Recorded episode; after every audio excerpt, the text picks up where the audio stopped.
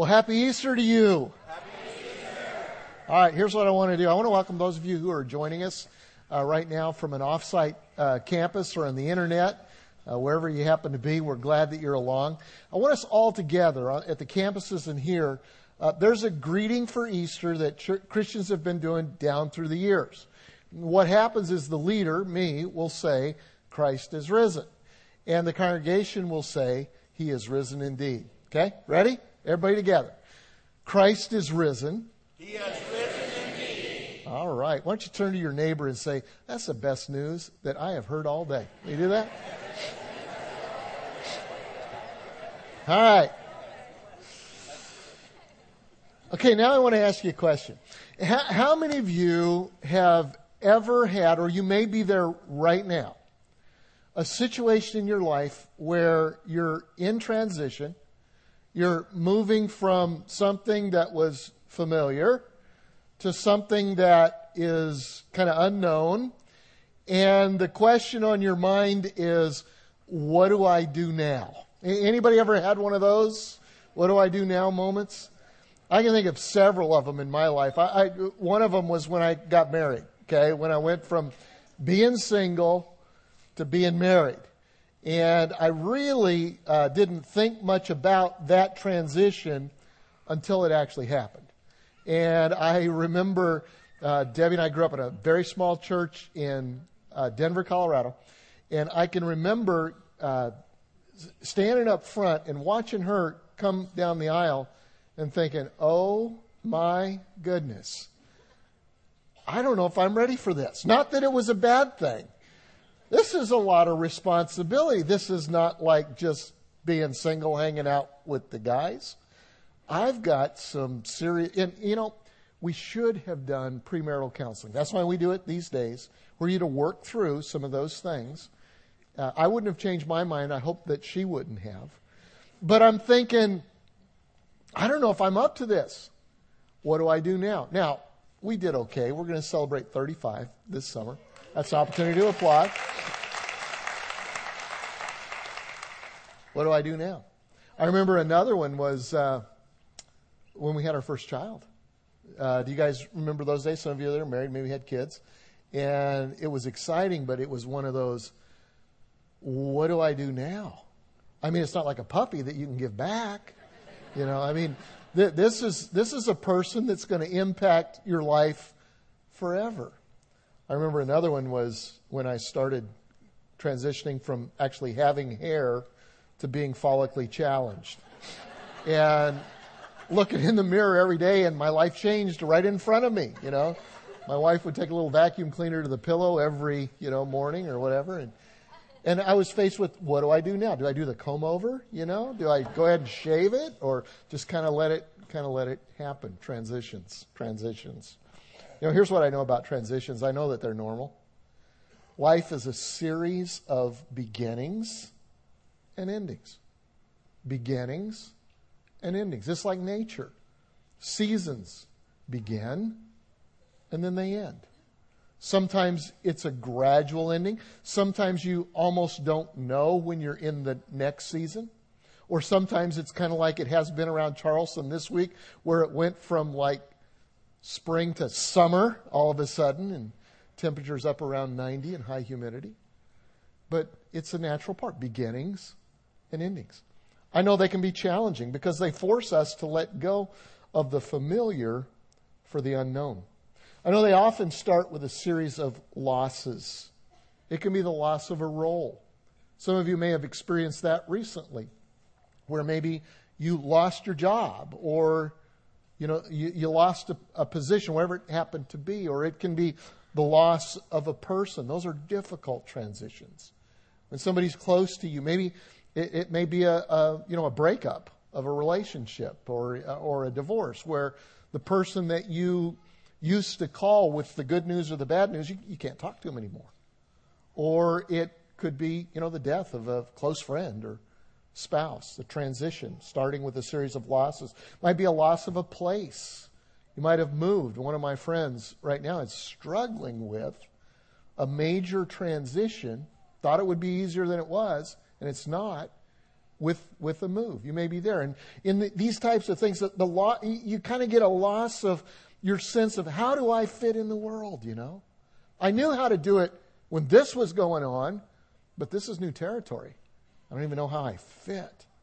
They can be planned or, or, or unexpected. So, you know, I mean, you, you, you plan a wedding, you know, you plan a move, you, you plan maybe a birth of a child or whatever, and you think you've got it where, you know, you, I, I know what's coming, and how of you know that oftentimes you don't? Or it can be unexpected. Either way, at times, they can be frightening because the future is filled with more questions than answers. Well, that's exactly where the disciples of Christ were on that Easter Sunday morning 2,000 years ago. They're in a major, major, massive transition. And it's one that's sudden, and at least in their mind, it's unplanned. Because only a week before, they had entered into Jerusalem, and man, the crowds were out. Jesus was popular. It's the same thing that they'd been seeing all along as they followed him. And in the course of one week, in fact, less than a week, Jesus goes from being the leader, the hero, to being crucified on that Good Friday. They've lost position, they've lost a friend to death, they've lost a dream, they've lost friendships, and now they're facing uh, potentially the loss of their freedom as it's very real that they that they may suffer the same thing that their, their leader, Jesus, did. Jesus' followers were at one of those, what do I do now moments. And it's in that moment that Jesus shows up, as we're going to study, and, uh, and, he, and he gives them uh, three commands, actually, three, three things that he says to them that are promises for the next season of their life. And in the same way, I want you to listen as we kind of look at the story. I want you to listen with ears for your own transition because the resurrection points to three truths, three trans, or three promises that God gives each one of us for the transitions that we go through in our lives. So in John chapter 20, it tells us a story. Mary the Magdalene uh, gets up early in the morning to go and do what she didn't have time to do on Friday before the, the Sabbath came. And she's going to go and she's going to see if she can properly prepare Jesus for what has already happened, his burial. And she gets to the tomb and the, and the tomb is empty and, and she looks in and, and Jesus isn't there and her first thought is not he's risen from the dead. That's not even on her radar screen. Her first thought is somebody has stolen the body. And so she runs and she tells Peter and in the story from John, it says, and the other disciple. Now, the other disciple is John, who's actually writing the story. It's kind of interesting. You can read it for yourself. There's evidently this little rivalry going on with Peter and John. Because when it says she told Peter and the other disciple, comma, the one who Jesus loved, was John himself, right now. And then they go racing to the tomb, it says, and in case anybody cared, it says the other disciple beat Peter to the tomb. And then when they look in the tomb, they see that there's nothing there except for the grave clothes, which are nicely folded. And evidently, Peter doesn't get it, but the other disciple does because he says the other disciple believed. So it, it, interesting. I don't know what's going on. So they go running back. They have no idea what's happened. And Mary Magdalene goes back and she looks inside. And this time, she sees two angels in there. The angel said, Why are you here? And she said, Someone has stolen Jesus. And she's crying. And she turns around. And there's a guy who she thinks is a gardener. And she asks him, Who stole the body? And, and finally he says, Mary. And she recognizes him. And it's Jesus. And she gra- goes to grab him. And, and the Bible says that Jesus said, Don't cling to me. And by the way, that's exactly what you want to do in a transition, isn't it? You want to cling to what's familiar. You want to cling to what you're losing. You want to cling to the past. And Jesus says, No, you can't do that. He said, I'm going to the Father. I don't understand all about that. Theologians have debated it for 2,000 years now. But he says to her, Go and tell the disciples. And so, so she does. And the disciples are locked into a secure room because they're afraid that the leaders are going to uh, discover them and, and they'll suffer the same fate. And in verse 19, I'm going to read it, pick it up. It says, That evening, Sunday night, Easter Sunday, on the first day of the week, the disciples were meeting behind locked doors because they were afraid of the Jewish leaders. And suddenly Jesus was standing there among them. Peace be with you, he said. As he spoke, he held out his hands for them to see, and he showed them his side. And they were filled with joy when they saw that their Lord, or they saw their Lord, and he spoke to them again and said, Peace be with you. As the Father has sent me, so I send you. And then he breathed on them and said, Receive the Holy Spirit. The resurrection is why we can have hope, regardless of what's going on in our life regardless of what transi- transition. And by the way, if you're not in a transition right now, here's the good and bad news. You're going to be in one soon because they're just beginnings and endings, beginnings and endings. And the resurrection gives us hope. It's God's promise for the next season of your life. So, what does Jesus promise his disciples? And in turn, what does he promise us? The first one is this God promises you peace in the midst of whatever transition that you're going through. John 20, 19, Jesus said, Peace be with you. Why was that the first thing that he said? Because when you're in the midst, of, especially of an unexpected transition, or maybe one that you thought was going to be easier than it really is, that's exactly what you need. I don't know if you've ever been there, but it, it can be like being in the center of a tornado. I mean, or, or, or in a, you know, a, a, a, a, dryer, you know, that's, you're running, I don't know why you'd be in a dryer. That's a bad illustration, but you just feel like you don't know which end's up, you know. Where, where, where am I? And you have no equilibrium. You need peace desperately in the midst of a transition. You need to know that, hey, everything's going to be okay at some point. Jesus comes in, and it's like he says to the disciples, My enemy, Satan, our enemy, took his best swing. And I'm here. Death couldn't hold me back. See, that's the message of Easter. If Jesus rose from the dead, then everything else is going to work out. Doesn't, doesn't mean it's going to be easy. Doesn't mean you're going to, if you're a Christ follower, you're going to avoid all pain in life. Not at all. It just means, you know what? Because Jesus defeated death, hell, and the grave, ultimately things are going to work out okay. I love the way um, the Apostle Paul says it in Romans chapter 8 and verse 28. It's one of my favorite verses in the Bible. In fact, let's read it out loud here and at the campuses. Can we do that? I think it'll be on your screen or in your outline sheets. And we know that God causes everything to work together for the good of those who love God and are called according to his purpose for them. It says, if you love God, if you're a Christ follower, you may be having difficult times. There may be stuff going on that you never dreamed that you'd be in the middle of. Okay? And it, it doesn't say, you know, everything's good. Not at all. Usually in a transition, we're reacting that way because it feels really, really bad. But you may be in the middle of it. And the truth is, whatever it is, God promises that He will turn it out for your good. See, the next time you're in one of those what do I do now moments, when your mind is racing with negative outcomes, think about the resurrection. Because the resurrection says Satan took his best shot, and he could not thwart the purposes of God in Jesus. And it doesn't matter what's going on in your life right now. It may hurt, it may be painful, it may be difficult, but you're going to get through it.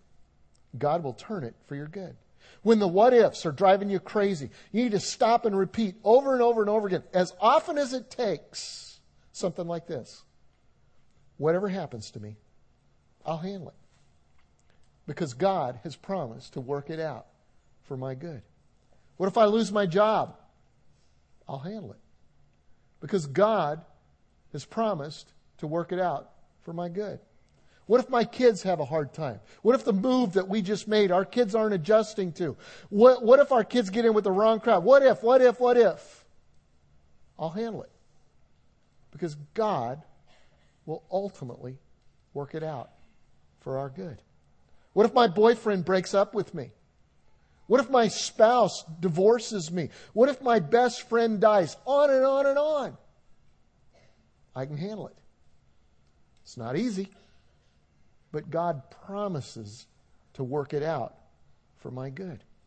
See, the resurrection proves that God can deliver on what he promises. It's one thing to say it, it's another thing to be able to do it. And the resurrection proves Jesus took Satan's best shot and he lived to testify about it. God will work it out for your good. So Jesus said, Peace be with you. And that's what he says to you in the midst of a transition. Second thing God promises in the resurrection is He promises you a purpose. He promises you a purpose. See, the greatest tragedy in life is not death because we all die at some point. Okay?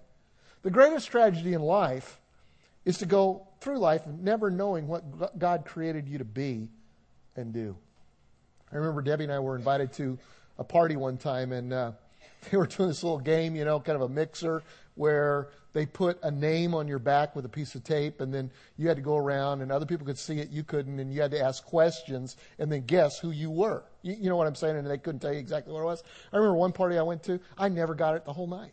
You talk about frustrating. I didn't know who I was. There are a lot of people that go through their whole life like that.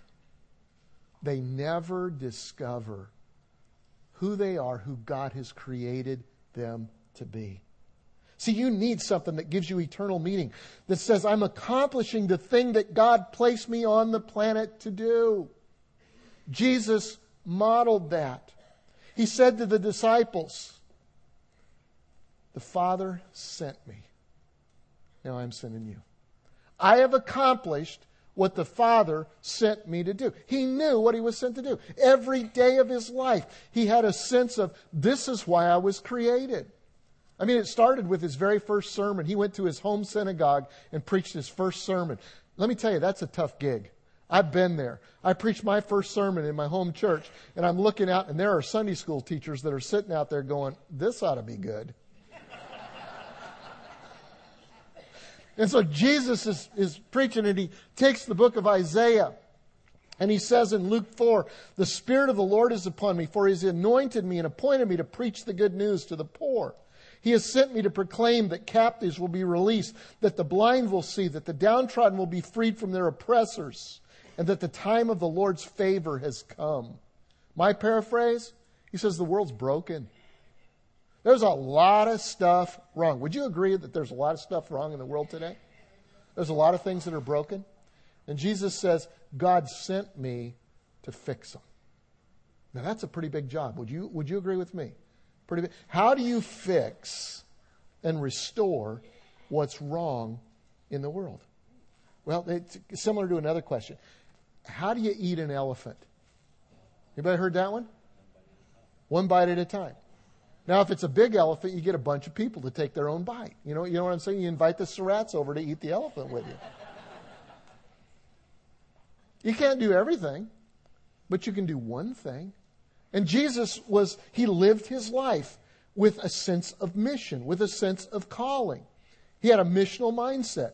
Every day when he woke up, it was like, okay, God has assigned me to fix it. Fix what? We'll find out today.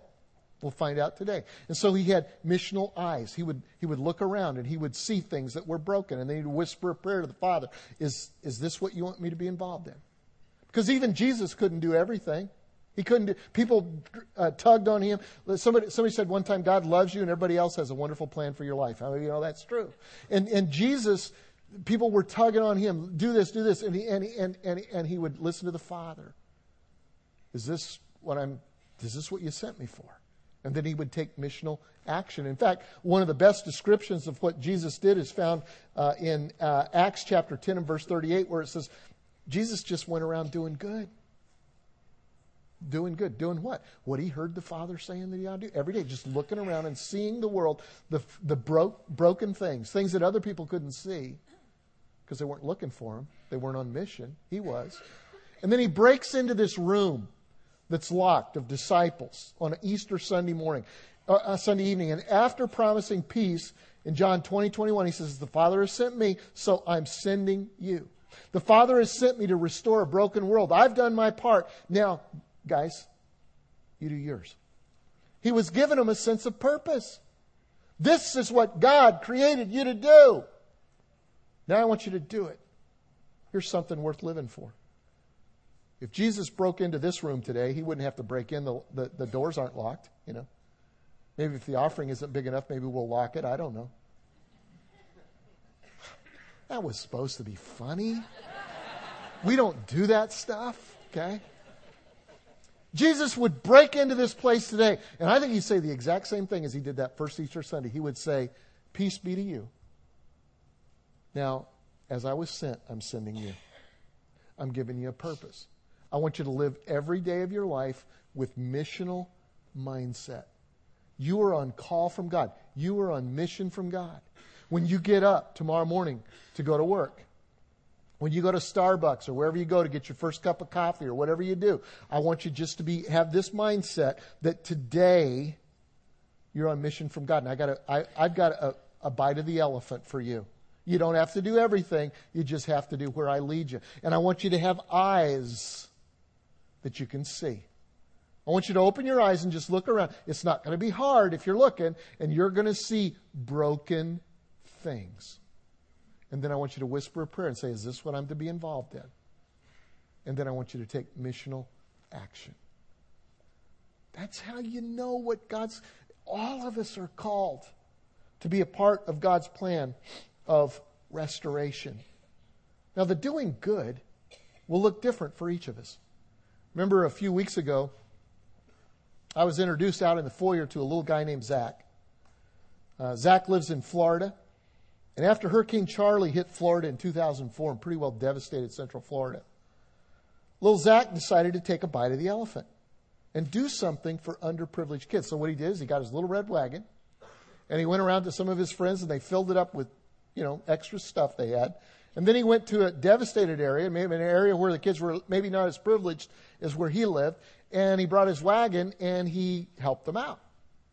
And then as he started to do that, uh, he and his mom developed a nonprofit because it started to get popular, the Little Red Wagon Foundation, and they raise money and bring awareness to the plight of underprivileged kids, not just in hurricanes, but everywhere. And at some point, he felt like God prompted him to walk across America to bring attention to the issue, and attention he got. Hollywood decided this would be a good movie. And so they actually filmed a movie right here in Charleston, part of it. And that's why I met him in our foyer because he was here filming the movie, and somebody said, Have you met this little guy? Wow. Well, here's what I think God may not commission you to walk across America, and they may never make a movie about your piece of the elephant, but He may ask you to walk across the street and mentor somebody else's kid that maybe their chance at breaking out of whatever it is that has them imprisoned is an education. And like dozens of people in this church already are doing, you say, you know what? I could do that. I, can, I, I can't do everything, but I could give a little bit of time to do that. Or, or, or maybe it's walking down the hall in the campus where you're at, the church where, where you attend, and seeing special needs kids, or maybe knowing special need parents that can't even come to church because of it would be such an imposition to everybody around. And you go, you know what? I could help with that. I could give some of my time, like dozens of people have done here and loved kids that other people overlook. Or, or, or maybe it's walking across the room and taking the hand of somebody who's going through a difficult transition, maybe one that you've already been through. And you look at it and you hear the same things being said that you were saying just a few months ago or a couple of years ago. And God prompts you and says, you know what? That's why you went through it. One of the reasons you can help them. You always feel inadequate, like I couldn't do that. But what if you don't do it? Or here's a better question What if you did? What if you did? Or maybe it's to walk across the office to the cubicle of someone who God is prompting you just to love a little bit, just to encourage just a little bit, just to share just a little bit of the good news in the favor of God. See, Jesus' words on that first Easter were a challenge to each new generation of Christ followers. It wasn't just to them, hey, God has sent me, now I'm sending you. No, it's God has sent you, and the next generation, God is sending you, and each successive generation afterwards of Christ followers, God is saying, take a bite of the elephant. Figure it out. It's not rocket science. Just get up every morning and say, I'm going to follow you today, God, with all of my heart. Show me what my place is today. If you're going to accomplish God's purpose for you, you need to experience His peace. You need to receive His purpose. And the third thing you need to do is you got to you got to understand that God promises you His power, because you always feel inadequate, and the truth is, you are. But it doesn't have to stay that way. Jesus said, receive the Holy Spirit. I learned a very valuable lesson this week, and that's this. You can have the best of intentions, but if you don't have the necessary fuel, you'll never reach your desired destination. This is painful, but I'm going to share it. On Monday, Debbie and I were going to go have dinner with some friends of ours in Pawleys Island. And we got in the car, and somewhere between Awendaw and McClellanville, let me just speak to those of you in a campus outside of Charleston, that's the middle of nowhere my car started to sputter and it lost power. And there was a, just a, a, you know what it is, just a pain in the pit of my stomach as I looked down at the gas gauge and sure enough, there was nothing in there. And, and so I tried to do my best to get the two miles that I knew that we needed to go. And I'm swerving and doing this stuff. And I was just exhausted trying to will that car to the right place. But we ran out. My wife thought this would be a wonderful time to begin twittering. and so we, she put this on the screen. It's a picture. And the, the, the, te- the Twitter says, Guess what my husband just did in the middle of nowhere? Fortunately, we have friends who do not live far. That was one uh, time I was grateful for Sam and Joan living in the middle of nowhere because they came and rescued us. Fortunately, my wife was limited to 140 characters in describing her husband. So what happened? I neglected to fuel up for the journey. My heart was right. I just didn't do the regular things that you need to do to keep the car running. You know, that's a wonderful metaphor for what some of you are trying to do. Some of your hearts are wonderful. Your hearts are right. You're trying to serve God, do His mission, but you neglect the regular rhythms of fueling up, trying to do it on your own. Zechariah 4 and verse 6 says, You will not succeed by your own strength or power, but by my Spirit, says the Lord Almighty. Here's the good news the same power that raised Jesus from the dead, that proved he was God, that overcome the power of the enemy, that same power is available on a regular basis for each of us. But we've got to, we've got to have regular rhythms in our lives that take time to be filled with the Holy Spirit. Romans 8, verse 11 says, Once the Spirit lives within you, he will bring uh, to your whole being new strength and new vitality. And I want to challenge you be people who experience God's peace. Be people who understand God has a mission for you every day. You don't have to sit around and go, What is it? What is it? What is it? Just open your eyes and say, I'm available. Do what He leads you to. And, and, and take advantage of his power source regularly asked to be filled with the Holy Spirit. Two years ago, this weekend, a couple came to this church for the very first time. They were facing one of the worst transitions a, parent can ever imagine. Their only son, a son named Wilson, had been killed in a motorcycle accident while visiting Costa Rica just four weeks before. They didn't attend church, at least not often and never hear. In the midst of their dark journey, though, they found the peace, the purpose, and the power of the resurrection. And I want you to hear their story.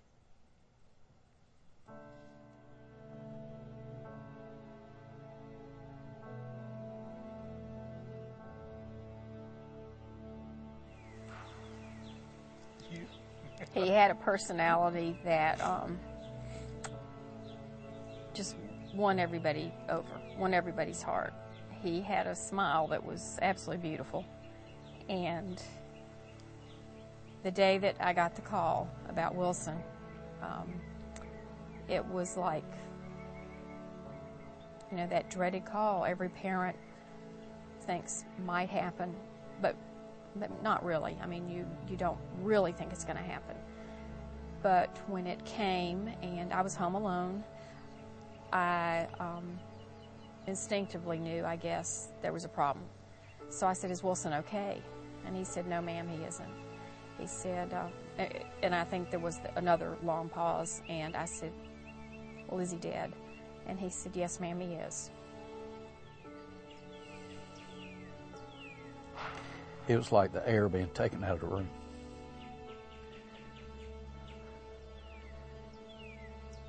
You know, you, you want to say, it's a mistake, you know. It, it didn't happen. But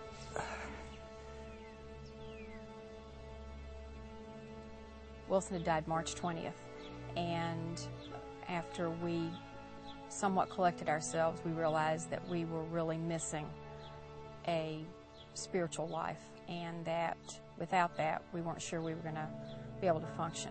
We could just imagine ourselves dry up in the corner and never be able to go forward in any kind of productive way or happy way or ever smile again or laugh again. So we were desperately seeking um, God, I'll say. I think John really had the aha, moment and said, You remember that Wilson went to Seacoast when he was living here a few times? And I said, Well, he did.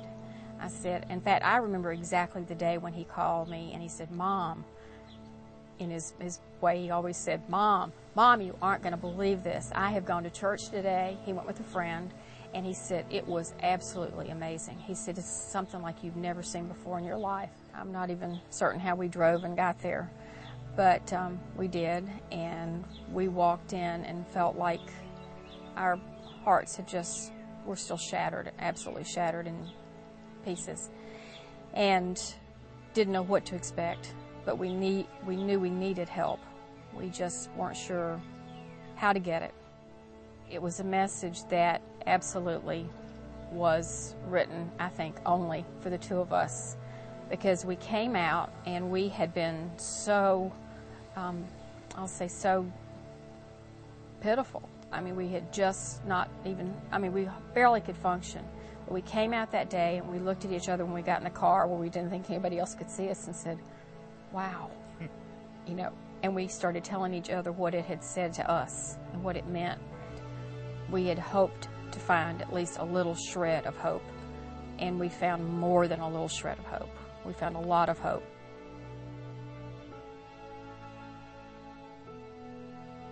I really felt like I had to do something. The Wilson could not have died in vain.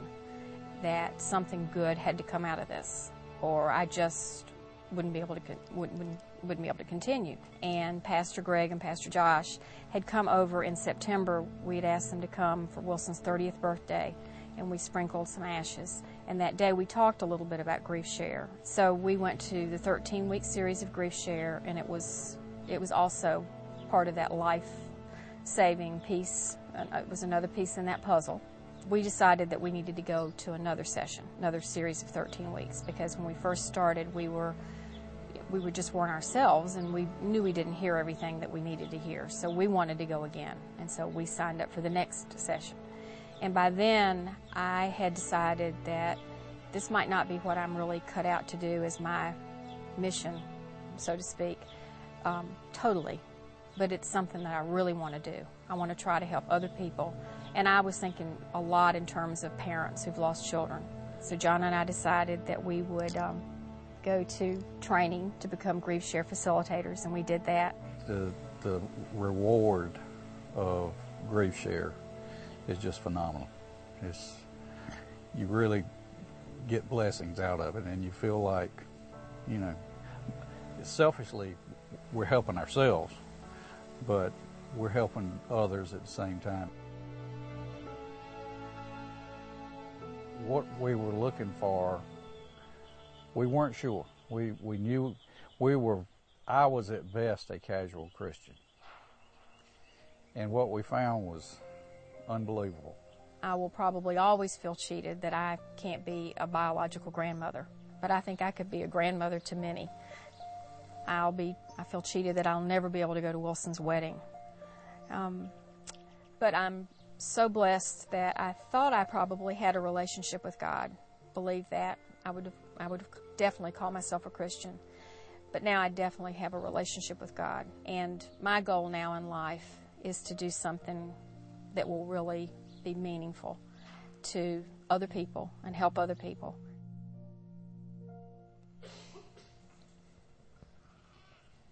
Wow. None of us ever want to go through that. They'll tell you, as they told us that day, that um, even this God has used to bring about good in. They have found peace.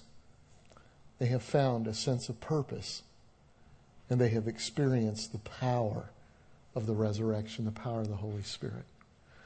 Let me tell you, as I kind of wrap it up, uh, just a crazy story that happened in the midst of that. I, we were going over to capture that story, and I uh, had put on some of my favorite shoes that day, and they're not that old. They're they're nice, and and I.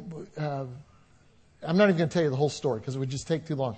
It's just strange how it happened. Just out of the nowhere, the, the bottoms fell off my shoes between the time that I left the office here and I got to their house. In fact, we've got a picture of the shoes. You guys have that up?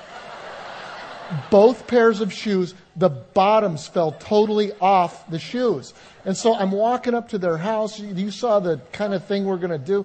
And I walk in and I didn't know whether to go barefoot or just kind of like moccasins. I tried to do, I decided to do the moccasin thing with the, what was left. And, and I walked up and I said, guys, I am so sorry. We're here to do the interview, but, and I told him the story and John says this. He says, no problem. I got you covered. I said, well, what do you mean? He went in the house and he brought out a pair of Wilson's favorite boots. And he said, We've been saving these. We didn't know what to do with them. And I believe God has spoken to me that we're to give them to you. I said, Well, they'll never fit. and he asked me what my shoe size was, and it was the exact same one. This couple, if you would have asked this couple two years ago, when they walked into this building with intense pain that they have, that God would use them in the way that He has, and that their pastor would be preaching on Easter Sunday morning in their son's boots in order to illustrate the power of the, the peace and the purpose and the power of the resurrection, they'd have said, You're crazy, or He is, one or the other. But that's what happened. And you know why?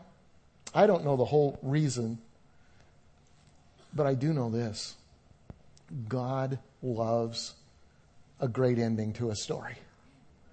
God loves to turn crucifixions into resurrections.